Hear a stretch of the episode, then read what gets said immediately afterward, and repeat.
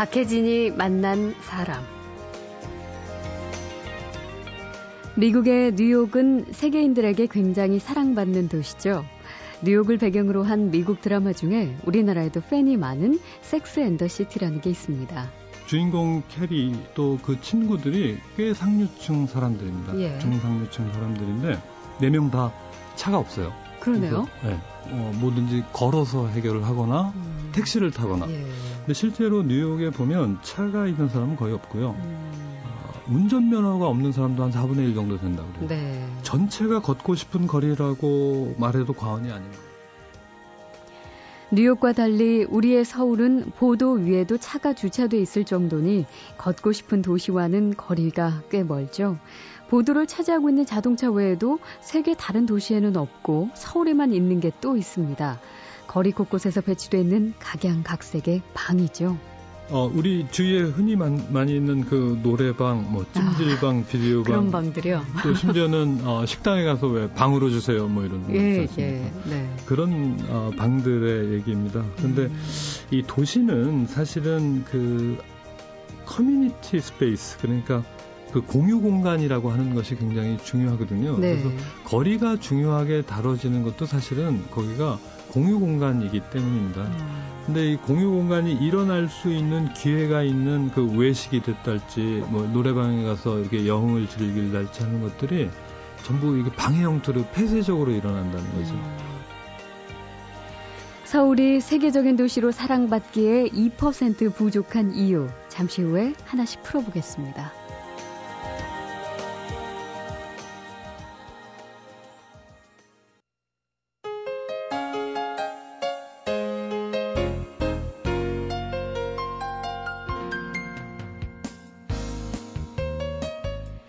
우리나라 인구의 절반이 산다는 수도권 중에서도 인구 천만이 넘는 거대 도시 서울.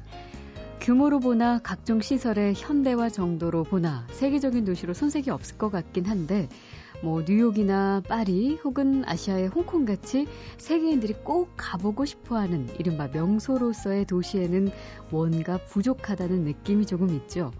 우리만의 괜한 자격지심이 아니라 실제로 몇 해 전에 이 영국의 유명 여행 전문지는 서울을 최악의 도시 3위로 꼽은 적도 있고요. 또 프랑스의 유명 사진 작가는 서울을 자동차에 의해 살해된 도시라고 말하기도 했습니다. 도대체 뭐가 문제일까요? 오늘 만날 손님은 이런 의문을 푸는데 실마리가 될 만한 내용을 책으로 펴낸 분입니다. 국민대 건축학부 이경훈 교수와 인사 나누겠습니다. 어서 오십시오. 안녕하세요. 네, 반갑습니다.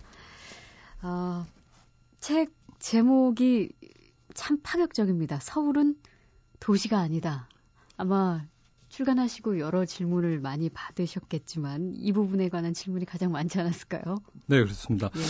아, 근데 이제 제가 아, 오랫동안 생각했던 부분인데 이걸 우리가 아주 당연하다고 생각하고 있는 것들을 좀 설득하기 위해서 예. 좀 파격적인 제목이 필요하다고 생각을 했고요. 음, 그다음에 이제 그 도시인지 아닌지를 따져보기 위해서 다른 도시에는 없지만 서울에만 있는 여덟 가지 요소를 어, 중심으로 어, 네. 책을 펴내다 보니까 그 제목이 좀 자연스럽게 그렇게 결정이 됐습니다. 아, 그러니까 당연스럽게 여겼던 것에 대한 설득. 그 당연스럽게 여겼었던 것은 무엇일까요? 어, 그러니까 기본적으로 어, 출발은 그렇습니다. 그러니까 지금 만약에 우리가 서울에서 불편하다고 느끼는 게 있으면 그게 도시이기 때문에 불편하다고 음. 당연하게 생각을 했거든요. 그렇죠. 아, 그런데 그것보다는 어, 입장을 바꿔서 혹은 어, 좀 뒤집어서 생각을 해보면 도시가 아니어서 불편하지 않을까라고 생각을 해봤어요. 음, 그래서 이 도시는 어, 도시 나름대로의 어떤 쾌적함, 즐거움, 문화라는 것이 자연스럽게 생겨나는데 네. 그것들이 없이 그냥 밀집된 형태라면 음, 당연히 살기가 어렵겠죠. 예. 음. 그런 맥락에서 어, 제목도 그렇고 전체 내용이 구성이 됐습니다. 아, 그럼 뭐 결국에는 제대로 된 도시 서울을 만들고자 하는 애정에서 나온 어떤 권고, 바람 뭐 이런 뜻으로 해석을 해도 될까요? 네, 그렇게 읽어주시면 아, 감사하겠습니다. 예. 서도에서 길과 거리를 좀 다르게 구분하신 부분이 우선 눈에 띄어요. 아, 길과 거리, 어떤 통로로서 의미를 둘다 갖긴 하지만 그게 가장 그 도시와 그렇지 않은 것을 구분하는 음. 개념이라고 생각을 했는데 네.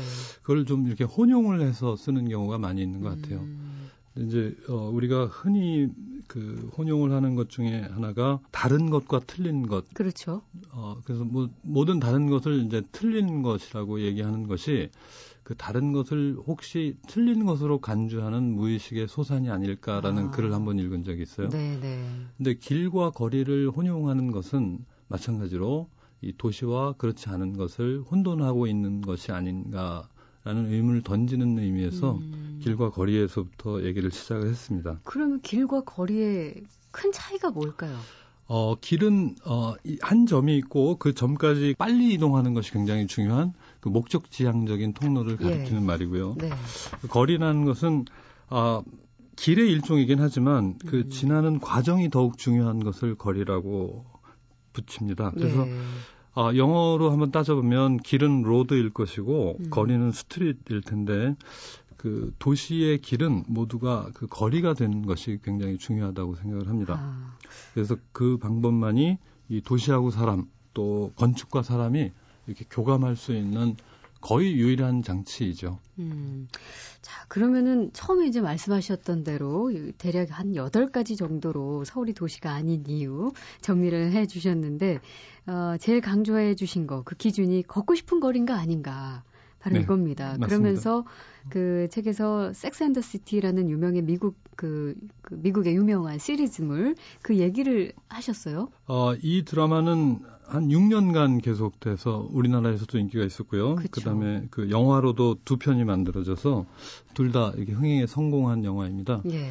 어, 이 주인공 캐리 또 그 친구들이 꽤 상류층 사람들입니다. 예. 중상류층 사람들인데 네 명 다 차가 없어요. 그러네요. 그래서, 네. 어, 뭐든지 걸어서 해결을 하거나 음. 택시를 타거나. 예. 근데 실제로 뉴욕에 보면 차가 있는 사람은 거의 없고요. 음. 어, 운전면허가 없는 사람도 한 4분의 1 정도 된다 그래요. 네. 어, 우리가 자동차의 도시라고 생각하는 미국인데도요. 음.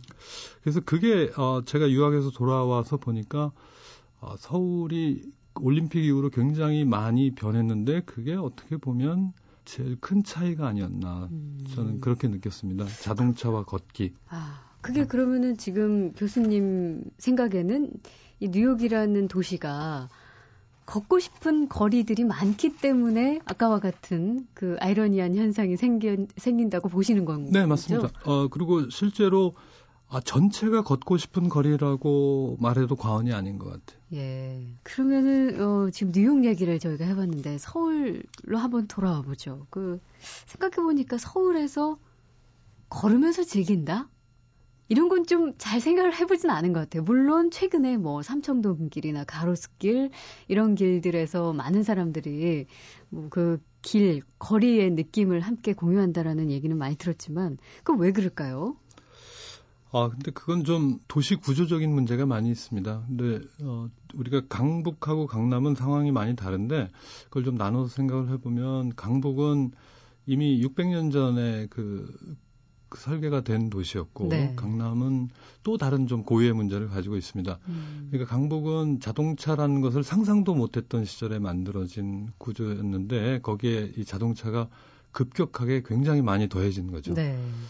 강남은 어, 자동차 중심 도시로 설계를 하긴 하였으나 아, 여전히 그 도시를 그 통과의 장소로만 생각을 음. 하고 그 즐기는 장소, 향유하고 살아가는 장소로의 인식은 매우 부족했던 것 같아요. 음. 그래서 그런 문제 때문에 아, 걷기보다는 자동차를 타는 것이 좀 중심이 된 좀 기형적인 도시가 됐습니다. 음, 그러니까 처음 말씀하신 대로 길로서의 그 역할은 충실히 해냈을지 모르지만 네, 거리는 정, 네, 없었다는 네, 거죠. 네. 아, 그래요. 그 생각해 보면 우리가 강남 특히 가 보면은 자동차들이 인도에 많이 올라와 있고 그 주차가 돼 있고 뭐 이걸 아주 강하게 비판을 또 시, 실제로 하셨던데.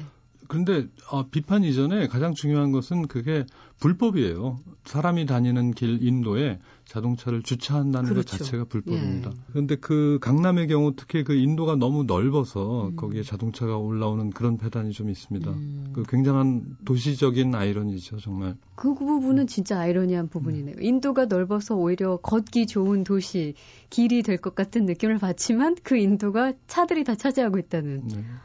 어. 근데 이런 부분도 있는 것 같아요. 그 가까운 거리라도 차를 타고 이동을 하면은 뭐 거기에 불편해서도 그런 문제가 있겠지만 차를 타고 다녀야 좀 폼난다. 이런 의식들. 그러니까 보행자보다도 차를 타고 다니는 사람이 우위에 있다는 그런 어떤 분위기. 네.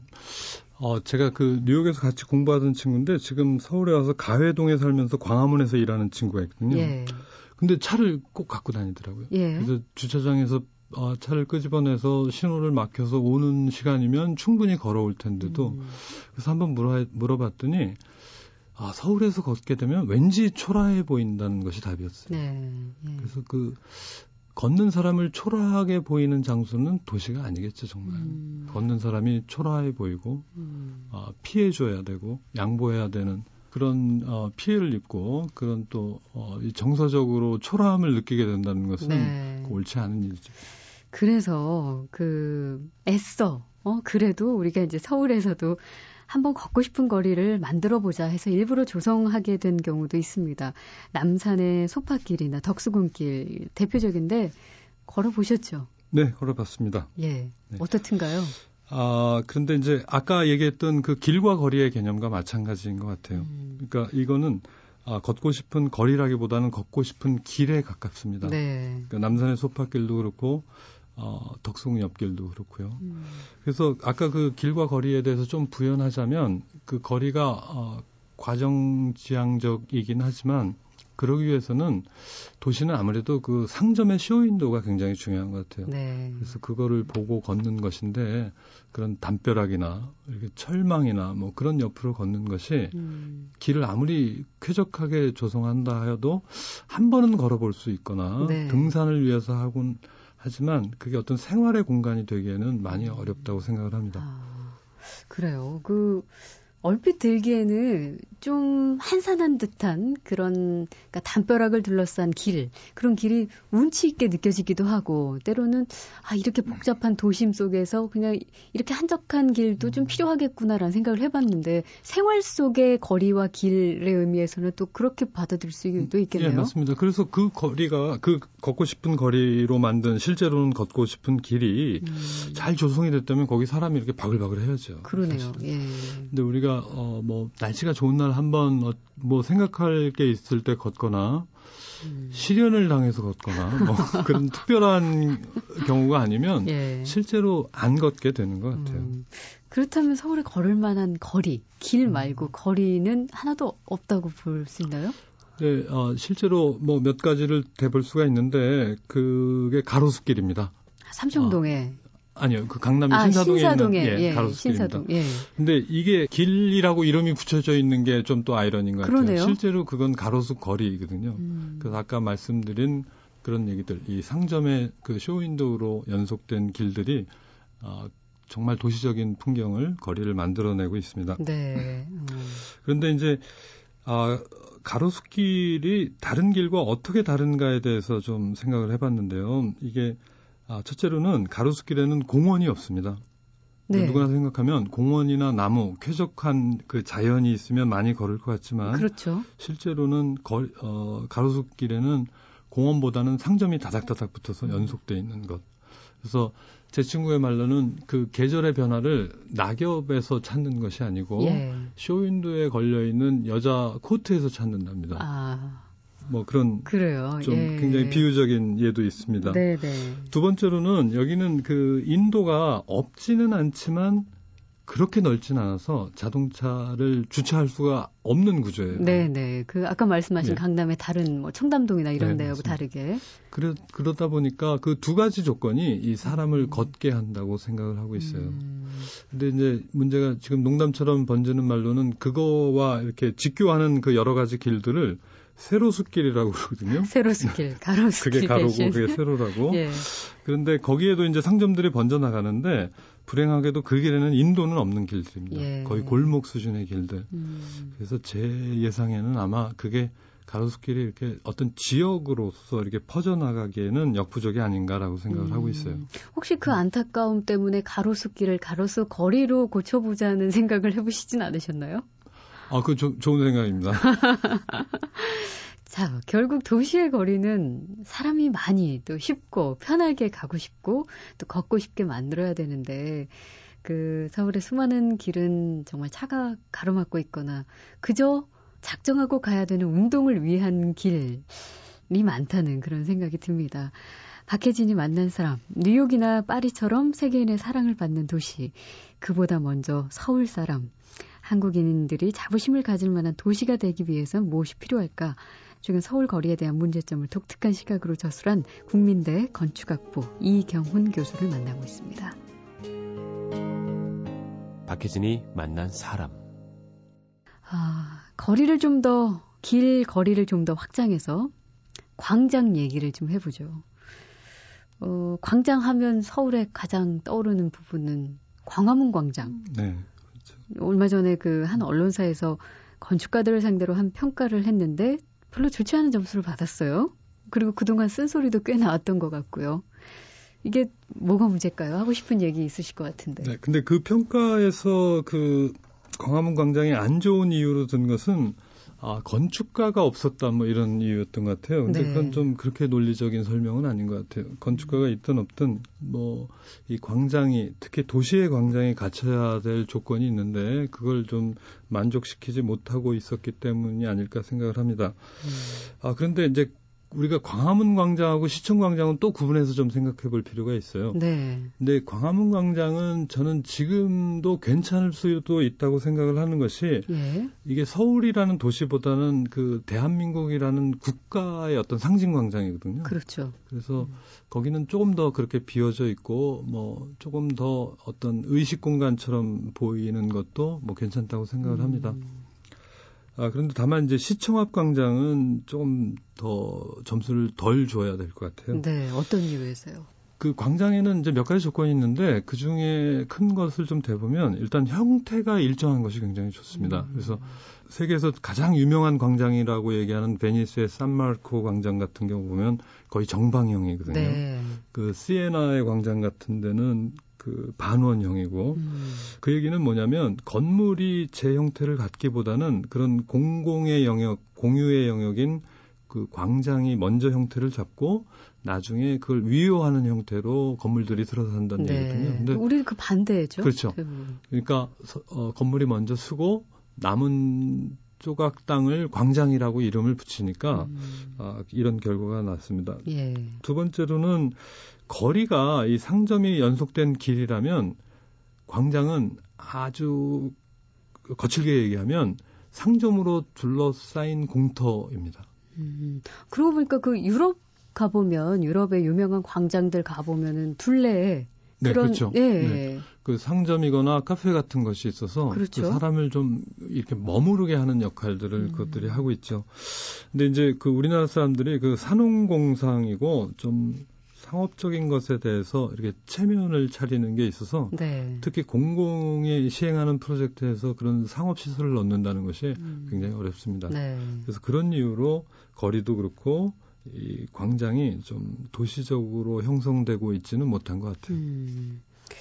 그 대형 쇼핑몰과 대형마트 이, 이 부분도 지적하셨어요. 뭐 음. 뭐 쇼핑몰에 대해서는 미국판 오일장이다 이런 표현까지 하셨던데. 네. 쇼핑몰이라는 게 우리나라에 들어온 지는 개념조차도 한 20년도 안 된 것 같아요. 예. 저희 학교 다닐 때는 어, 공부를 하면서 쇼핑몰이라는 게 있다는데 그게 뭐 하는 건지를 모를 정도였어요. 네. 가본 적이 없었으니까. 예. 근데 이제 쇼핑몰의 역사를 살펴보면 그 미국이라는 데가 굉장히 특이한 나라거든요. 사실 음. 또 유럽의 견지에서 보면 근데 그 아메리칸 드림이라는 것을 찾아갔는데 그 아메리칸 드림의 요체, 건축적 도시적 요체는 이 사람들이 아, 전원에 살고 싶다는 욕망이었어요. 네. 그러니까 유럽의 그 좀 비좁고 불결하고 아, 오래된 도시가 아니라 좀 넓은 전원. 그거는 그 유럽에서는 옛날에 그 영주들이나 할 수 있는 생활이었거든요. 네. 그러다 보니까 미국은 도시가 아니고 굉장히 퍼져 있는 나라가 음. 됐습니다. 근데 여전히 그 상업적인 시설에 시설은 필요하고요. 그러니까 우리나라에서 어 인구가 희박한 데에서 매일 장을 못 쓰고 5일에 한 번 섰던 것처럼 네. 미국은 그걸 이제 공간적으로 전개를 해서 아. 어, 꽤 이렇게 넓은 장소 한 30분 운전해서 가는 음. 데마다 쇼핑몰이 하나씩 생긴 거죠. 네, 네. 그, 그런 의미에서 이제 미국판 5일장으로 했는데 음. 이걸 좀 어, 오해가 많이 되는 부분은 이게 현대적이고 서구적이긴 하지만 도시적이진 않습니다. 사실은. 쇼핑몰이라는 네. 개념이. 그러니까 도시와 이렇게 반대의 개념이죠. 음. 그러니까 어, 뉴욕에 쇼핑몰이 있지는 않아요. 네. 그러니까 그 차를 타고 한참 나가서 전원에는 있고 또 유럽의 도시들도 유럽 그 도시의 어떤 변두리에는 쇼핑몰이 있지만 그렇죠. 어, 중심에 있는 경우는 없습니다. 음, 근데 그게 좀 오해가 돼서 이렇게 다시 들어오는 것 같고 그러네요. 네. 예. 그 SSM이라는 것의 문제, 그 기업형 그 대형 마트도 사실 우리나라판 어, 쇼핑몰인 문제인 것 같고 네. 그게 이제 재래시장과 대결하는 양상이 음. 어, 그걸 아주 상징적으로 보여주고 있는 사건이라고 네. 생각을 합니다. 실제로 근데 참 아이러니하게요. 오늘 이경훈 교수님과 인터뷰가 있었는데 제가 신문을 보다가 우연히 서울의 한 지역에서 쇼핑몰 놓고 각축을 벌인다는 기사를 봤습니다. 이 부분에 대해서 또한 역시 하실 말씀이 많으시겠네요. 어, 또 하나 좀 의외로 받아들여지는 거. 그게 이제 뭐냐면 자동차에서 좀 벗어나자고 해서 요즘 짓는 아파트 중에서는요. 지상은 전부 녹지대로 형성을 하고 네. 차는 아파트 단지에 들어서는 순간부터 바로 지하로 네. 이어진단 말이에요. 이게 좋은 걸로만 생각을 했거든요. 지상에는 녹지 형성됐지, 또 편리하게 주차장 지하로 이용할 수 있지. 근데 그, 렇게 보시지는 않으시나 봐요. 어, 이게 가장 그 반도시적인 어떤 행태인 것 같습니다. 근데 실제로, 어, 이런 그 주차장이 생기고 나서부터 주차장이, 그러니까 지상에 하나도 없고 전부 지하로 가고, 그 다음에 지하 주차장으로부터 엘리베이터로 자기 집까지 가는 그 아파트가 생기고 나서부터 아파트 상가들이 다 망했답니다. 네. 그러니까 지상에 주차할 때만 해도 그래도 차를 세워놓고 좀 걸어서 그 음. 앞에 있는 상가에 있는 구멍가게도 가고 비디오도 빌리러 가고 뭐 그런 일들이 일어났는데 네. 이제는 그런 그 잔잔한 그 행태는 하나도 안 일어나고 전부 집에서부터 지하 주차장 자기 차까지 가서 그 차를 운전해서 여저 또 커다란 지하 주차장이 있는 마트까지 운전해 가서 네. 거기서 군것질도 하고 거기서 비디오도 빌리고 하는 일들이 벌어지니까 음. 그 도시의 거리들이 아까 말씀드린 대로 전부 길로 변한 거죠. 네. 음. 박혜진이 만난 사람, 서울은 왜 걷고 싶은 도시가 되지 못하는지, 광장과 쇼핑몰, 또 아파트에는 어떤 문제점들이 있는지 건축학뿐만 아니라 인문학적인 관점에서 쉽게 풀어냈습니다. 국민대 건축학부 이겸훈 교수와 이야기 나누겠습니다. 박혜진이 만난 사람. 어, 독특한 관점으로 해석한 부분이 꽤 많은데 그 중에서 또 하나는 방은 아무리 모여도 도시가 되지 않는다. 이게 무슨 방들이죠? 어, 우리 주위에 흔히 많, 많이 있는 그 노래방, 뭐 찜질방, 비디오방, 아, 그런 방들이요. 또 심지어는 어, 식당에 가서 왜 방으로 주세요, 뭐 이런 거 있지 예, 않습니까? 예, 네. 그런 어, 방들의 얘기입니다. 그런데 음, 이 도시는 사실은 그 community space 그러니까 그 공유 공간이라고 하는 것이 굉장히 중요하거든요. 네. 그래서 거리가 중요하게 다뤄지는 것도 사실은 거기가 공유 공간이기 때문입니다. 음, 근데 이 공유 공간이 일어날 수 있는 기회가 있는 그 외식이 됐달지 뭐 노래방에 가서 이렇게 여흥을 즐길달지 하는 것들이 전부 이게 방해 형태로 폐쇄적으로 일어난다는 거죠. 음, 그러니까 거기서 누군가를 새로 만난다든가 이웃과 교류한다는 것은 굉장히 불가능합니다. 네. 원래 있던 관계들, 원래 같이 갔던 가족들, 친지들과의 관계는 더 깊어질지는 모르겠으나 음, 이렇게 새로 교감할 수 있는 건 없죠. 네. 더 넓어지진 않는다는 네, 거죠. 확장은 굉장히 어, 불가능하고 그러다 보니까 이 도시에서 일어날 수 있는 어떤 새로운 문화적인 가능성이 원천적으로 어, 봉쇄되고 있다는 안타까움입니다. 이 이. 수많은 방들 때문에 네, 맞습니다. 아, 역시 사람과 사람의 접촉을 차단한다. 이건 뭐 서울에만 있는 방들 때문인데 뭐 너무나 많아지니까요. 뭐 그 부분은 굉장히 공감이 되네요. 유럽의 도시와 우리 도시 그 서울의 차이 중에 또 하나는 건물과 건물들 사이의 간격인데요. 생각해 보면 진짜 유럽은 건물과 건물 굉장히 가깝게 있죠. 근데 우리는 그렇지 않은 편이에요. 그 근데 이게 좋은 거 아닌가요? 어, 지금 지적하신 대로 예. 그 건, 도시라는 곳에 가면 이상하게도 반드시 유럽이 아니더라도 미국도 그렇고 심지어는 중국도 이 소주나 이런 도시에 가보면 어, 벽들이 틈새 없이 다닥다닥 붙어 있습니다. 네. 그리고 일본의 경우에도 뭐 그런 음. 일들이 있고요. 근데 이걸 이제 합벽이라고 하는데, 그러니까 그 벽을 이렇게 같이 나눠 쓰는 거죠. 네. 그래서 소유권도 반은 이쪽 집에 있고 반은 이쪽 집에 있고 그렇습니다. 음. 근데 이제 그 우리나라에서 이게 잘 안 되는 이유는 어, 여러 가지가 있겠지만 그 정서적으로는 그 어떤 독립적인 건물이 있고 네. 그옆 건물과는 공간이 있어서 거기가 통풍이 돼야 된다고 생각을 하는 것 같아요. 그렇죠. 통풍과 조망권 네. 문제 얘기를 많이 하잖아요. 그다음에 일조죠, 일조. 예. 여기서는 조망은 잘 안 될 테니까 예. 그 사이라도 햇볕을 받겠다. 그렇죠. 뭐 그게 굉장히 중요한 것이기 때문에 잘 안 되는 것도 있고 두 번째로는 어, 기술적으로 좀 문제가 있다고 생각하는 것 같아요. 음. 그러니까 옆집에서 짓고 있는데 이 집에서 뭐 울린다든가 금이 간다든가 하는 것을 너무 두려워하기 때문에 네. 아, 그런 걸 안 하고 그러다 보니까 이게 아예 그 제도로서 정착이 돼서 법규로서 띄게 돼 있습니다. 예. 그러니까 그런 법규가 진정한 도시가 되는데 오히려 음. 방해가 되는 역할을 하고 있죠. 그 제일 중요한 게 또 왜 그럴까, 그럴까 생각해 보면 또 화재의 문제 때문에도 그런 것 음. 같기는 한데요. 아 그건 뭐 이제까지 그 어, 도시의 경험이라는 게 이렇게 천 년이 넘었으니까 화재가 많이 있었죠. 예. 실제로 뭐 영국 런던 같은 경우는 1666년에 도시 전체가 타버린 일도 있고요.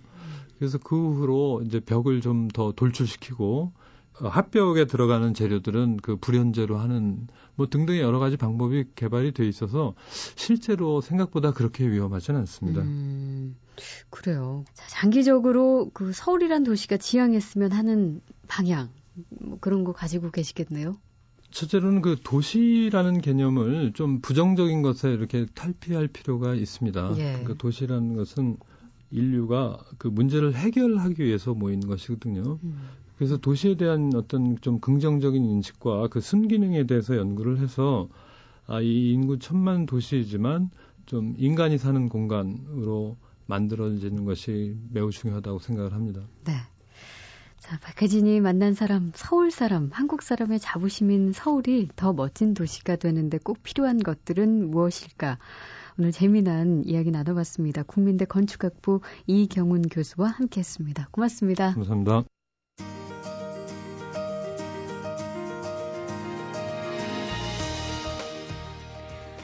박혜진이 만난 사람, 오늘 순서는 여기까지입니다. 내일 다시 오겠습니다.